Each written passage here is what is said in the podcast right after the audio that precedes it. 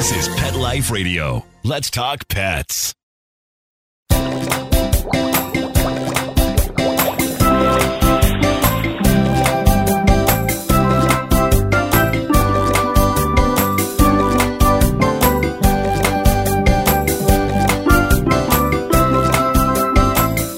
Welcome to Aquariumania. I'm your host, Doctor Roy Yanong, speaking to you from the University of Florida I F A S Tropical Aquaculture Laboratory. Thanks for joining us. Setting up an aquarium requires a lot of homework. You need to know about your fish and what kind of environment they need to be healthy and to thrive. So what goes into opening a whole new public aquarium with many different systems and hundreds and hundreds of species? My guest today, Steve Bitter, has worked for years in the aquarium industry, developing and opening public aquaria in the U S, Asia, and Europe. In November of twenty twenty, he opened the Aquarium at the Boardwalk in Branson, Missouri, where he serves as Director of Husbandry. Join us as Steve shares his journey from building systems in the Arizona desert to building Branson's newest aquatic animal oasis. We'll be right back after these messages. Molly, here's your dinner. Zeus, that's not your food. Don't let that happen to your precious cat. Elevate your cat's eating experience with the Cat Tree Tray. The Cat Tree Tray keeps your cat's food off the floor and conveniently located on the cat tree. It's the perfect way to eat. It's a beautiful wrought iron tray that easily attaches to your cat tree and keeps dogs and other critters out of your cat's dish. A must for multi-pet households. There's a six inch tray for large bowls and a four inch tray for smaller bowls. Purchase your Cat Tree Tray today. Go right now to cat tree tray dot com. That's cat tree tray dot com.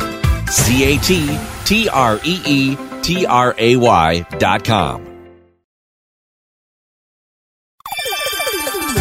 Let's Talk Pets on pet life radio dot com.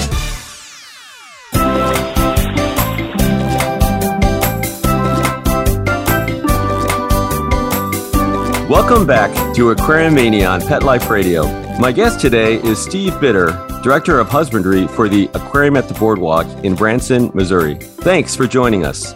So, Steve, I know you've had quite an interesting and, and really um, cool background in both the retail and public aquaria. But before we sort of talk about that and Aquarium at the Boardwalk, I wanted to touch base with you on uh, sort of your way, way back history in getting into the aquarium hobby. How did you first get interested in fish? And uh, do you remember what your first tank setups were? Hi, Roy. Yeah, absolutely. I do. I, um, like a lot of us, I was interested in animals as a kid. I think a lot of us kind of share that in the, uh, the field and, and in the hobby.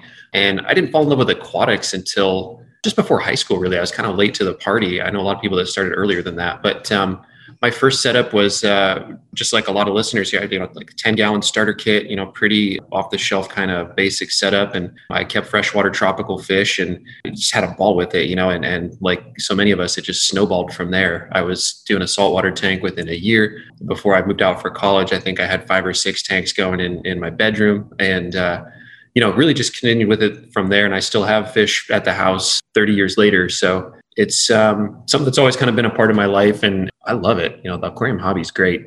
Oh, I agree completely. So tell us about your days in retail. I know you you actually worked in the hobby as a, a retail person yourself. And I think you mentioned something about starting in college. I'm not sure if you started earlier than that. Uh, I started earlier than that. I was in high school. You know, as soon as I was old enough to get a job, I was really excited to go out and work with fish. And I got a job at PetSmart one summer when I was in high school, and had, you know, the time of my life. Up to that point, I really enjoyed working at that aquatics department, and, you know, just talking with customers, and, and, you know, felt like we were geeking out about fish all day and helping people be successful. From there, actually, I got invited to open a small kind of family owned store that was full line pets. So there was a lot of aquatics there, which I love, but I also got to work with uh, reptiles and, you know, small mammals, ferrets and hamsters and all that stuff. And there was birds and, and, you know, a lot of really interesting animals came through there. So it was a lot of fun and, um, you know, great high school job. And then, yes, I continued through through college, um, off and on, working um, in fish departments. And then out of school, I uh, started working full time and got really serious about aquariums as a, a potential career, or at least something I wanted to become great at. So I guess tell me a little bit about Arizona. Now, that's kind of a sort of known as sort of a desert place. So how do aquariums and, and uh, that sort of thing kind of fit into that backdrop. And, and also, do you remember things back then in the aquarium hobby that maybe are a little different from where they are now? Oh, gosh, yes, they were really different. And I've thought about that a lot. I don't know what the appeal was of aquatics when I was in the desert, but, uh, you know, I didn't have a lot of experience with the ocean. I didn't really have all that connectivity. It was just something that kind of happened to catch my attention. And, and I, like I say, fell in love with it. But um, yeah, there was, uh, you know, a lot less access to information then, I think. And, um, you know, we were reading all the, the magazines and periodicals and stuff when we could get them. But um realistically, you learned a lot from your aquarium shop, and that was a, a really important source of information. And I think people's success was, um, you know, kind of driven by the quality of advice that they were getting from, from you know, the support they were getting at the aquarium shop. Um, and so I was really fortunate. I had uh, a really good friend um, that was into it with me at that time, and, and the two of us would go and, um, you know, really try to find smart people that we could learn from. And, and early on, Um, we did some things that are pretty cool in hindsight. You know, I had this, well, my first saltwater setup was a thirty gallon hexagon tank, which isn't a great saltwater tank necessarily, but, you know, we had access to a lot of interesting animals back then that we probably these days wouldn't, wouldn't attempt, you know, and we, uh, you know, like I say, got hands-on with, with a lot of cool stuff. And uh, this was before, you know, coral reef tanks were really achievable too. So when I think about my time in the hobby, it was a cool time to to sort of grow. Because I think when I was in college, it started to become more accessible. And, and you know, we kind of figured out how reef tanks work to an extent. And, and there was some great, you know, publications coming out at the time. But you could plan on being able to reproduce that success. And, you know, some of the voodoo kind of came out of the hobby, and, and you could figure out how things were going to work. And so it was a cool time to watch the hobby explode then. And, you know, of course, I was in it professionally by that point. I was able to watch, you know, just a total industry change and, and coral propagation and these really uh, niche reef systems, and, and some very cool stuff on the saltwater side was happening back then, along with, you know, the freshwater planted aquascape revolution was kind of happening at the same time. And it was a neat time to be a part of all that stuff. When you were working for that, the other pet store, is that when you started doing tank setups as well? Was that for part of that, or was that a separate business? We were pretty mainstream when I was in high school, and, and I didn't really get serious, I don't think, until I got out of college. And I worked for a company in Arizona that was uh, aquarium only, called Aquatouch. And at the time it was a, a kind of a premier aquarium shop. And remember too, timing was really important with that, because this was uh, early two thousands, and um, you know, the mortgage boom was happening, the housing boom was happening, and so everybody had all these like shiny new houses that they wanted to put a cool aquarium in. And so we ended up doing some really ambitious installs back then, and um, everybody wanted exciting new rare fish, and so we we did um, you know, a lot of really interesting sourcing, and I worked with animals that um, you know, I think a lot of hobbyist level people probably don't get to work with. You know, there was seahorses and cephalopods and stingrays and stuff that, you know, I probably, looking back, twenty-two-year-old me probably didn't have a lot of business working with those animals, but um, I got the opportunity, and it was a, a real growth thing for me. It was great. Well, that that kind of makes a lot of sense. And so then uh, I guess we'll segue into public aquariums. I believe your first aquarium jobs were with the Florida Aquarium and then at Sea Life. Can you talk a little bit about how you made that transition and a little bit about what you did at those two places? Yeah, absolutely. And it's it's something we talk about a lot in, in my department now, about how much the the skills apply. So, you know, going back, I spent about six years in like a serious retail environment doing the stuff I just talked about, where we did, you know, quarantine of fish coming in, um, a lot of, uh, you know, you just handle a lot of animals because you're buying and selling.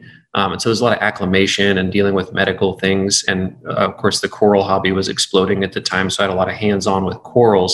And so after, you know, six years or so, I uh, eventually decided to leave that company, and um, wasn't sure how those skills were going to translate. And, uh, you know, it was a cool environment because we would all push each other to to get better and try to, you know, become more serious as hobbyists and, and professional hobbyists. And those skills, as it turns out, were really applicable. And one of the reasons is every day we're dealing with customers, and, and you're essentially teaching, you know, beginners how to do the fundamental things that go with aquariums. And I think you master your fundamentals really well by teaching it over and over and over again. So people that are really serious in the hobby, I think there may be this perception that, um, you know, there's all this high level science and all these things that happen in a public aquarium that you never even brush up on the hobby. And I, I think that's wrong. I think a lot of that stuff is very much cross applicable. So when I went to the Florida Aquarium, you know, they took a risk on me, you know, somebody that hadn't had public aquarium experience before. And coming in, I wasn't sure how prepared for that kind of work I would be. But um, it turned out that uh, all those skills that I'd spent so much time developing in the hobby came in really handy. You know, I learned scientific names because I had ran a fish department and had to do purchasing. And so I learned if I wanted the right fish, I needed to shop by scientific name instead of, you know, the common names that get so muddled when you're in the retail side. I learned a lot of, uh, you know, nuances of water chemistry because, you know, a dozen people a day are going to come in and say, hey, I'm having an algae problem. You know, what do I do? And so you start to get into water testing and water quality and, and troubleshooting. And like I say, all that stuff turned out to be really applicable. And so, you know, I came in feeling kind of nervous to make that transition, but it turned out that was the perfect job for me. And uh, Florida Aquarium is this beautiful facility, uh, as you know, because it's near where you are, Roy. But, you know, there's so many unique things about that building that um, I got really cool experiences there. And, and again, it was a really cool kind of piece of timing in my career. That was a time when they were looking for somebody to come in and do quarantine as well as uh, work with the coral collection there. And, um, you know, quarantine obviously was in my background because that had been a part of my time in, in the retail world. So I felt prepared to do that.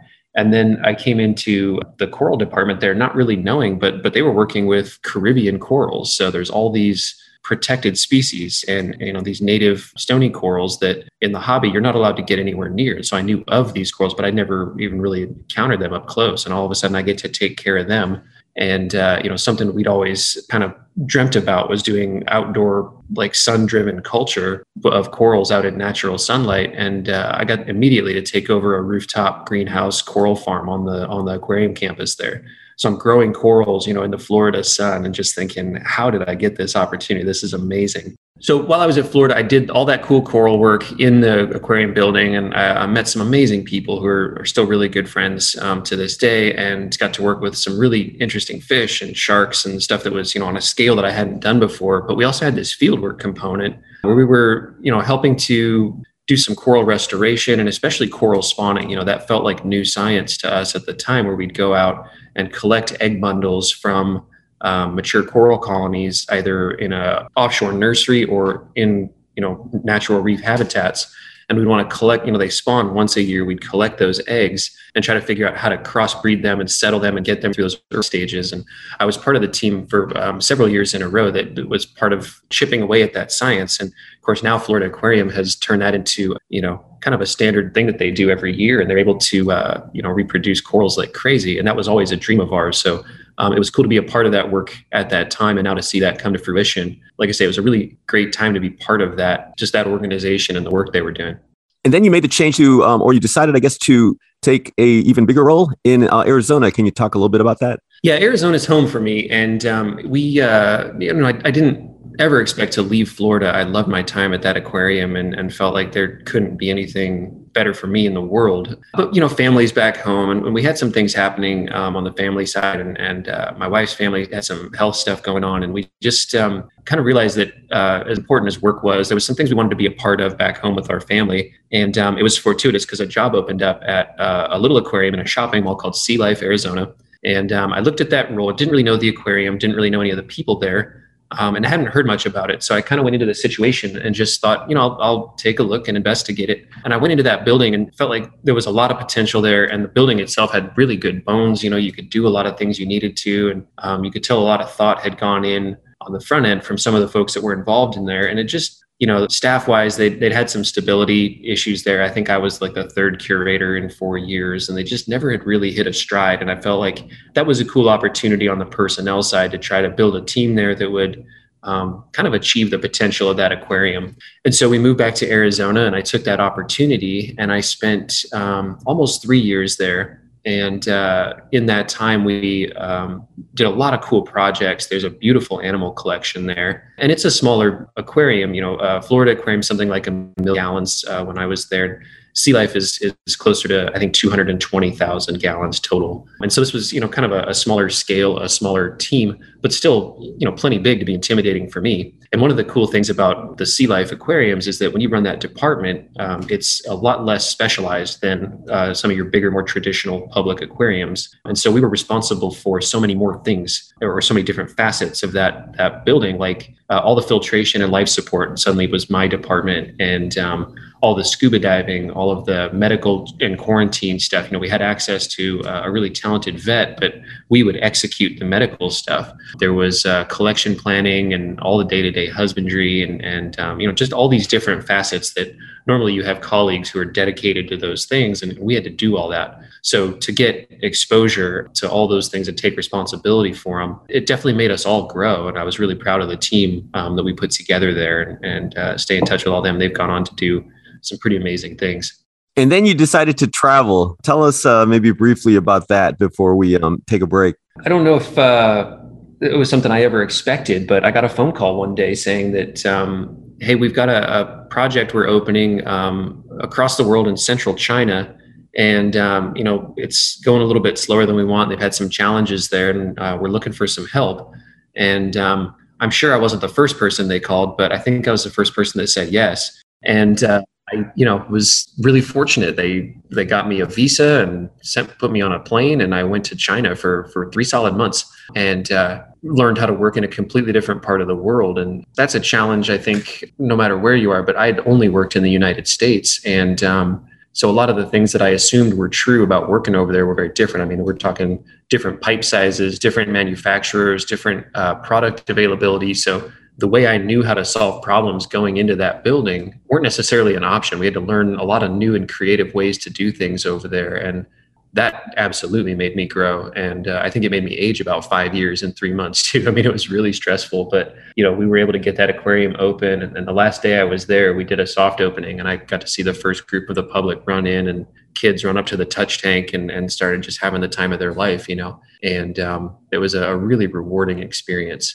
So that was my exposure to international travel and new aquarium openings. And from there, I got invited to join the global team that did that full time for Merlin Entertainment. And we opened, um, an, you know, significantly uh, more aquariums around the world in the next couple of years. So maybe before the break, any one great memorable story you can think of in one of those, during one of those openings? Oh gosh, yes. There's dozens. Probably the most entertaining moment for me was uh, we were doing a project in northern China, and uh, we did a really successful initial stocking period. And, and the curator there was uh, helping to translate for me. He was, you know, fluent in English and Chinese. And there was uh, kind of some big celebration that went along with the sharks arriving. It was this big media event that they wanted to share with um, that community, because they've been waiting for that, that aquarium to open for so long. So, you know, we get the sharks in, and, and there's some cameras set up there, and people are really excited. And, um, you know, I was very task focused trying to get these sharks off the truck safely. And it was kind of a long way from the truck to the the actual exhibit. So we had to kind of do this long transport through a building up an elevator. And, you know, we kind of focused on that. We get the animals up and safely and see that they're navigating well. And um, uh, feels like a big success. And uh, so I'm there in my wetsuit, you know, because we've helped put these sharks in. And um, the curator calls me over and says, hey, uh, come and come and talk to this reporter for a moment. And they start, you know, doing a kind of a Q and A about, you know, the sharks. And I'm, I'm comfortable doing that sort of thing. And then he says to me, you know, there's three hundred thousand people watching this right now. Uh, what do you have to say to all them? You know, and the scale of how many people were like in that region of the world just hit me. And I totally froze. I just didn't know what to say. But, uh, you know, it was a really cool place to work, because there was so many people that were going to come and check out this facility And, and see the art that we had put together. And I remember, you know, just being really startled that that we had access to that kind of an audience. It was very cool. Oh, that is that is great. I don't think I've ever seen you freeze, Steve, but it's funny to hear. I was like a deer in headlights. It was wild. Well, let's take a short break, and we'll continue our discussion with my guest, Steve Bitter, Director of Husbandry at the Aquarium at the Boardwalk, after these messages. Take a bite out of your competition. Advertise your business with an ad in Pet Life Radio podcasts and radio shows. There is no other pet-related media that is as large and reaches more pet parents and pet lovers than Pet Life Radio. With over seven million monthly listeners, Pet Life Radio podcasts are available on all major podcast platforms, and our live radio stream goes out to over two hundred fifty million subscribers on iHeartRadio, Odyssey, TuneIn, Stitcher, and other streaming apps. For more information on how you can advertise on the number one pet podcast and radio network, visit petliferadio.com slash advertise today. Let's talk pets. Let's talk pets. On Pet Life Radio. Pet Life Radio. pet life radio dot com.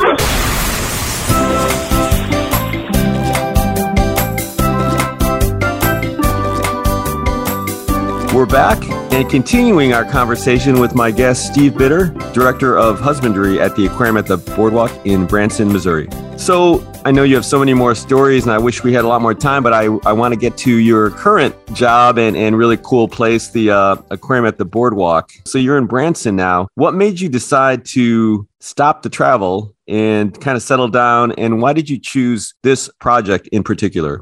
I didn't really know much about Branson. The aquarium that I'm with now is owned by a company called Cuvera, and it's uh, this is their first aquarium. And I think my time with Merlin was really interesting because that's the biggest aquarium company in the world. And so my time with them, you know, they had, I think, sixty some aquariums, and I think we broke seventy by the time I was there, and we opened up eight more sites. And so, you know, I'd kind of seen what an organization like that looks like, kind of at the high levels, and, and seen uh, how to operate, you know, just a big business like that, that was really a collection of, of small individual businesses. And there was an appeal to this aquarium because um, there's a lot of similarities between this company and the one I was with previously. They have operated attractions for a number of years. They've kind of had to, to scrap and fight and grow, you know, like a lot of small businesses do. And they've kind of gotten to this really amazing spot where they were able to launch this, this big aquarium Um, that had these really big, ambitious uh, plans for it.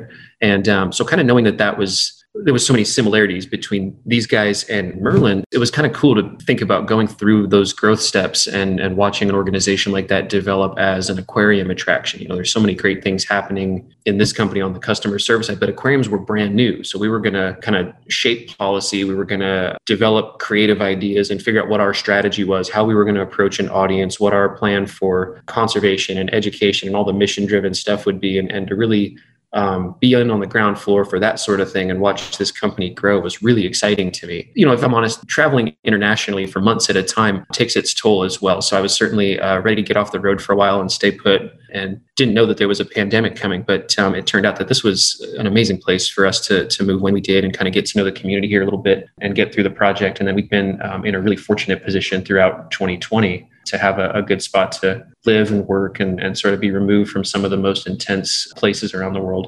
So given that, and yeah, you're right, that is definitely uh, fortuitous with COVID happening. Can you uh, describe the mission, major themes, and exhibits at the Aquarium at the Boardwalk? Maybe give us kind of a verbal guided tour. Sure. Um, you know, we're, well, I'll back up because Branson's an interesting place. And so your bigger sort of metro area, traditional nonprofit aquariums serve, I think, kind of a different audience in that, you know, you see a lot of the same people over and over again, and there's a lot of repeat visitors and people that are there maybe on field trips and stuff to uh, kind of get a lot of the layers of an aquarium. And, and Branson's a very tourist focused town. You know, I mean, sometimes at work, we say it's our, our first, second and third most important industry is tourism. It's a town of, you know, fifteen to twenty thousand permanent residents. And we get in a normal year, something like nine million tourists here. I mean, it's, it's insane the amount of people that come here for really short visits, typically, whether it's, um, you know, family vacation for a weekend or a week, or we get bus tours certain times of the year where people come down and, and catch shows. But, you know, we're seeing most of our visitors for the first and, and maybe only time. And it's a very family focused place as well. And so we knew that our aquarium needed to, you know, really appeal to families and especially kids.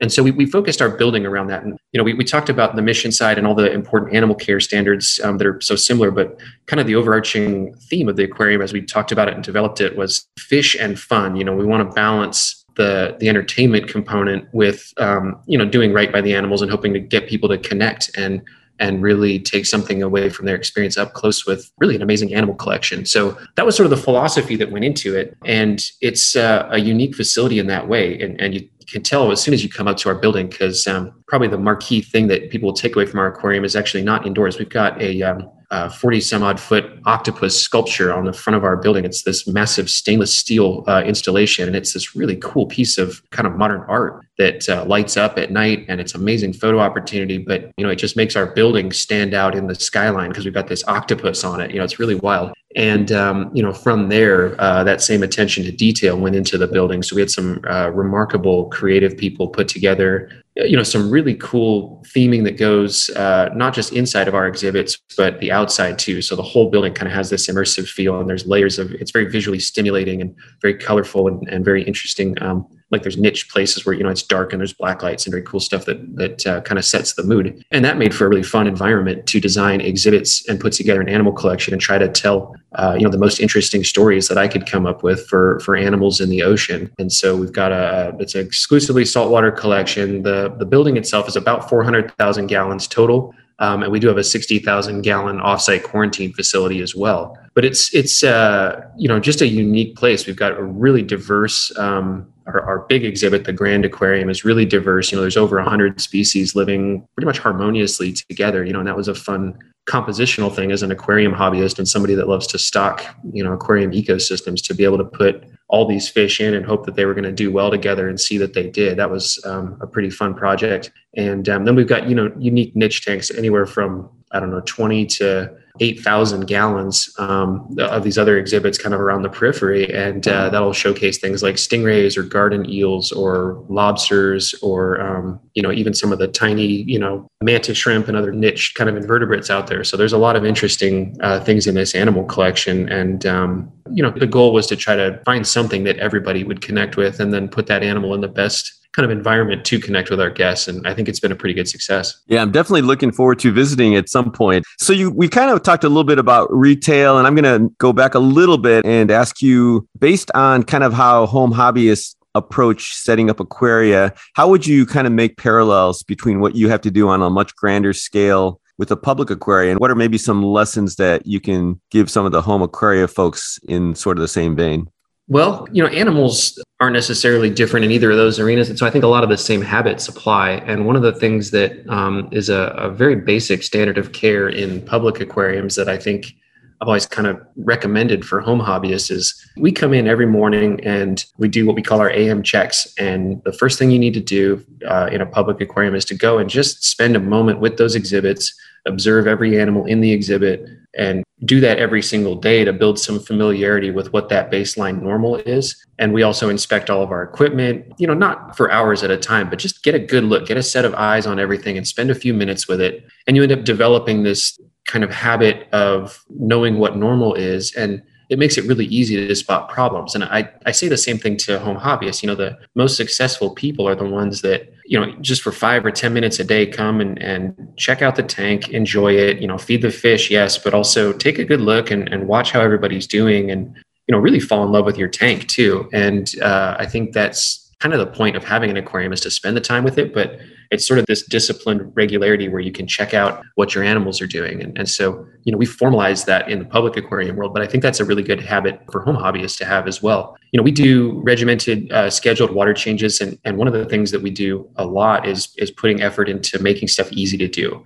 And so when you do a water change in a public aquarium, in most cases, you know, we do like gravel vacuuming and targeted cleaning. And, um, you know, that's that's a big part of aquarium keeping. But we also, if we just need to do a water exchange, or if we need to do a top off, or uh, so that, you know, we take some time on the front end and build in uh, infrastructure. So you might have a drain in your tank with a valve on it so that you can open that up and drop the water level to a certain level and, and just have that water removed from your exhibit without, you know, having to haul buckets around and all the labor that goes along with that. And, um, you know, that used to be pretty challenging to do in the home hobby, but these days that's actually, um, I don't know if it's cheap, but it's definitely achievable, and, and people can do that um, really comfortably. And I think if it's easier, our logic is we're going to be more likely to do it and do it correctly when it's required. So, you know, we might, uh, do automatic top offs um, in, in a home hobby setup, or, um, you know, have real time monitoring, or get really nice timers for different things. You know, I try to put some work in at the front end and make aquarium care easier. And um, when you're excited and you want to bring home a new fish, you just kind of throw something together and you've got,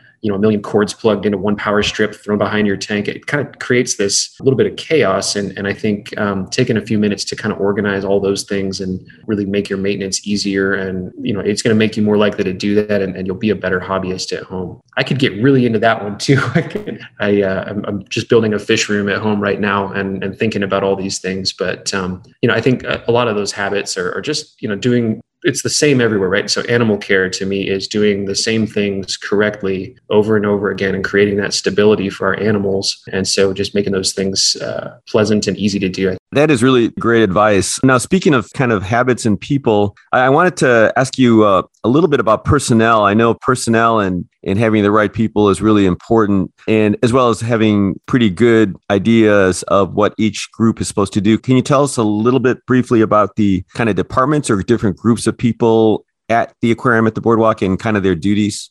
Yes, I'm part of the husbandry department, and uh, within my department, I've got the Aquarius team, and I've also got the life support team, which is, uh, you know, in the public aquarium, it's what we call our filtration and our um, kind of equipment side of things. So my life support department is headed by a, a life support manager who's um, one of them, as well as um, our dive operations. So he handles our dive equipment and um, administers our dive program. And uh, he's got a team of people that work with him, and they handle really all the, the filtration equipment and um, some of the central like building systems. So, you know, we've got like air blowers and things that service the whole building. And so that's a, a pretty common department within a public aquarium. And then on the Aquarius side, uh, I've got a team of, uh, gosh, I think we're, I should know the number of people right now, but um, but it's it's many aquarists. I've got two senior aquarists um, who are also, I would die without them. And they sort of oversee the the animal care explicitly. So that's going to be the medical side of things. That's going to be, you know, food prep, uh, water chemistry falls under that side. So we test um, water every day. And uh, there's um, a lot of training that goes into that. And, and these are pretty common tasks in a public aquarium.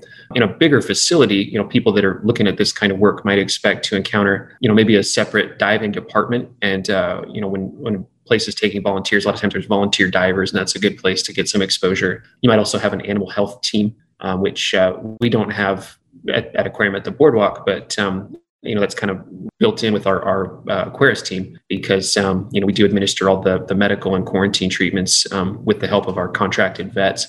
And uh, water chemistry sometimes is its own department. But again, our, our Aquarius are all skilled and able to operate all of our water quality uh, equipment. And so we handle it that way. And so, you know, it's a lot of hats, and we're responsible for really every facet of these large-scale aquarium systems, you know, the same way a home hobbyist would be responsible for everything that has to do with with taking care of that aquarium. So with regard to um, kind of a mission and, and uh, sort of your whole big picture scope for the aquarium, are there any special research or outreach or educational projects that you have started or are looking to start in the future? Any, anything you want to kind of mention? Well, there are. There's, I mean, we have a lot of big dreams, and there's a lot of cool stuff. Uh, for for those that don't know, Branson, Missouri, we're in the Ozarks in Missouri, so it's about as far from the ocean as you can get. But it's actually this real hotspot of freshwater biodiversity, and there's a lot of cool reptiles and amphibians, and you know, different freshwater fish that live in this region. Um, and so there's, I think there's a lot of collaborative stuff that um, we look to in the future. But if I'm honest, we haven't gotten a lot of that off the ground yet. The the stuff that we are focused on, you know, it was a huge task to get this aquarium open. So that's kind of where all of our energy has gone. But we early on decided we wanted to do something really meaningful. And because, um, you know, all of our time and energy was going to be consumed opening this aquarium and, and doing the stuff here kind of in our lap, we wanted to find a, a cause that we believed in to just support financially and, and through amplifying their message. And because of my time in Florida, the thing I recommend is that we, we look at coral restoration, and, and we connected with Coral Restoration Foundation in uh, Key Largo in, in the Florida Keys. And they're somebody that a lot of your listeners are probably really familiar with, but um, they're doing outplanting and, um, you know, reef rehab essentially for a lot of uh, really imperiled stony corals in, in the Florida reef tract. And, and then they've expanded all that outreach and replicated their model around the Caribbean and around the world, really. So it's this very cool kind of developmental process that they put together that grows corals in, you know, safer areas nearer to the shore in the ocean, gets those coral fragments up to a, a reasonable size. They take them out to reefs that have had, you know, degradation from either disease or storms or whatever. They plant these things out. And the hope is that those small coral colonies will develop into big sexually mature coral colonies and start to spawn and reproduce and repopulate the reef. And, you know, that takes years and years, but they've gotten some really cool results. And there's a lot of places where their outplanted corals are starting to redevelop those ecosystems. And, you know, all the same ocean hazards haven't really gone away, but that's a really meaningful thing for, for them to do. And so we were thrilled. We decided to support them financially, and we collect donations in our gift shop. And we have uh, a lot of our guests will donate money to them at the point of sale of tickets. And we've been able to put together some really uh, significant funding for them. And we also have some really cool graphics that we put up on a wall um, within our aquarium, and we're trying to tell their story. Because one thing we have access to that is unique to us is we've got this audience. You know, there's however many people come through our door every day interested in learning and connecting with animals. And, and so that's a place for us to tell a meaningful story. And we've been able to do those things. And so that's um that's probably our most favorite accomplishment uh, so far. And actually, uh, a couple of days from now, I'm going to fly down and um, finally get to visit their nursery and, and you know, see uh, how that's developed and grown.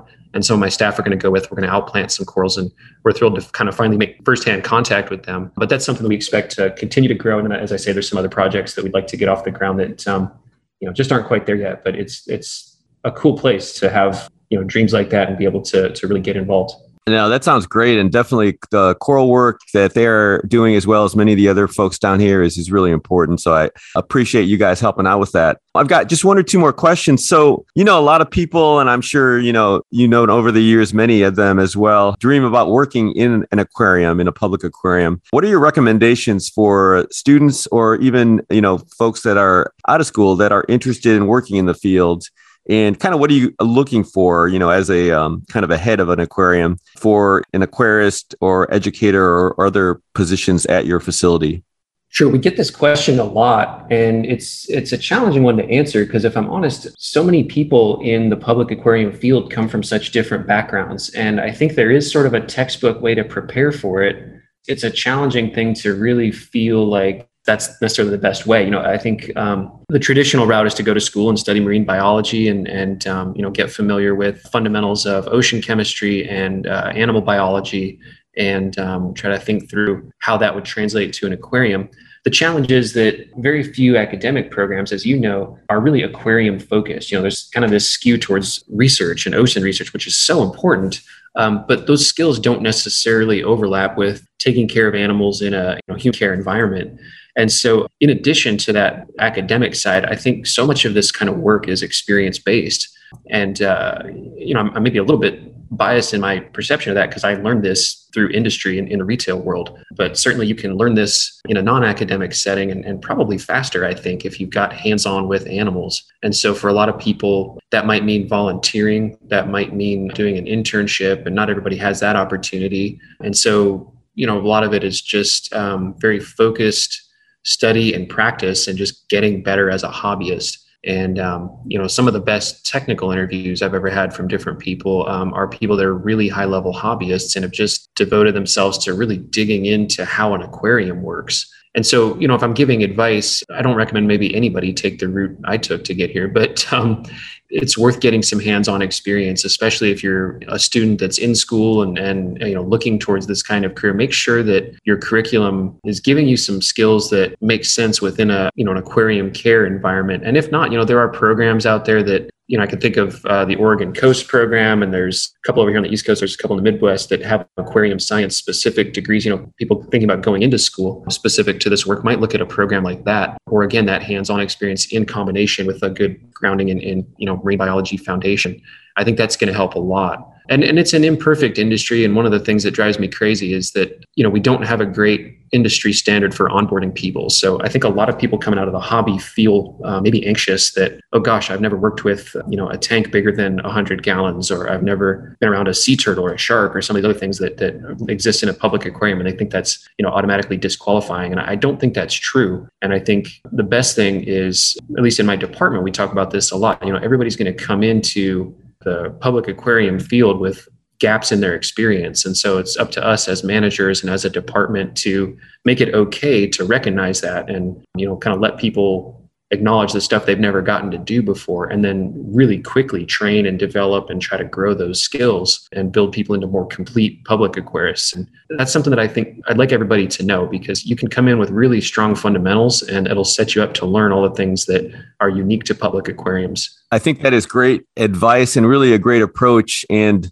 yeah, I agree with you, uh, Steve, completely. And I think probably that is also kind of on the flip side of that is, you know, knowing what you do know and what you don't know, and really being open to learning and, and always kind of continuing to learn and, uh, you know, relearn what you need to. Oh, you're absolutely right. And, you know, there's so many things out there. I mean, I remember, you know, I don't want to embarrass you, but we had some of your papers when I was working at the retail shop, and that was in our, our stack of, you know, resources. And, you know, we just knew we needed to learn how to antibiotics work. You know, I still have a copy of one of your papers that it's like yellow from all the times that we, you know, used it at the water quality station and, and dug through that stuff. And, um, you know, really, really pushing ourselves to get better and drive our own growth, and, and just know that there's more to learn every day. And if, if, you know, if I'm getting better every single day, I'm eventually going to be um, really strong at what I do. You're exactly right. There's a lot of habits that go along with that. Uh, appreciate that, Steve. Well, unfortunately, we're out of time, and you know, I could keep talking with you forever. And I know we've had really great discussions in the past. I want to thank our guest, Steve Bitter, and our producer, Mark Winter, for making this show possible. Steve, did you have any final thoughts to share with our listeners? No, only that I appreciate getting on this podcast with you. I've been a listener for a long time. It's a real honor to to be here. And a lot of my friends and colleagues that I really look up to have uh, gotten the opportunity. So I feel like I've, you know, finally arrived to get to talk to Doctor Roy on the podcast. I appreciate the chance. Steve, you've done a million more cool things than I ever have. So definitely appreciate you joining us. Well, it's been great. Thanks for making time. Please be sure to check out Steve's web links found on his Aquarium Mania guest page. Until next time, visit your local aquarium stores and keep your tanks clean and your animals healthy. And be sure to put the Aquarium at the Boardwalk in Branson, Missouri on your bucket list. Let's Talk Pets every week on demand, only on pet life radio dot com.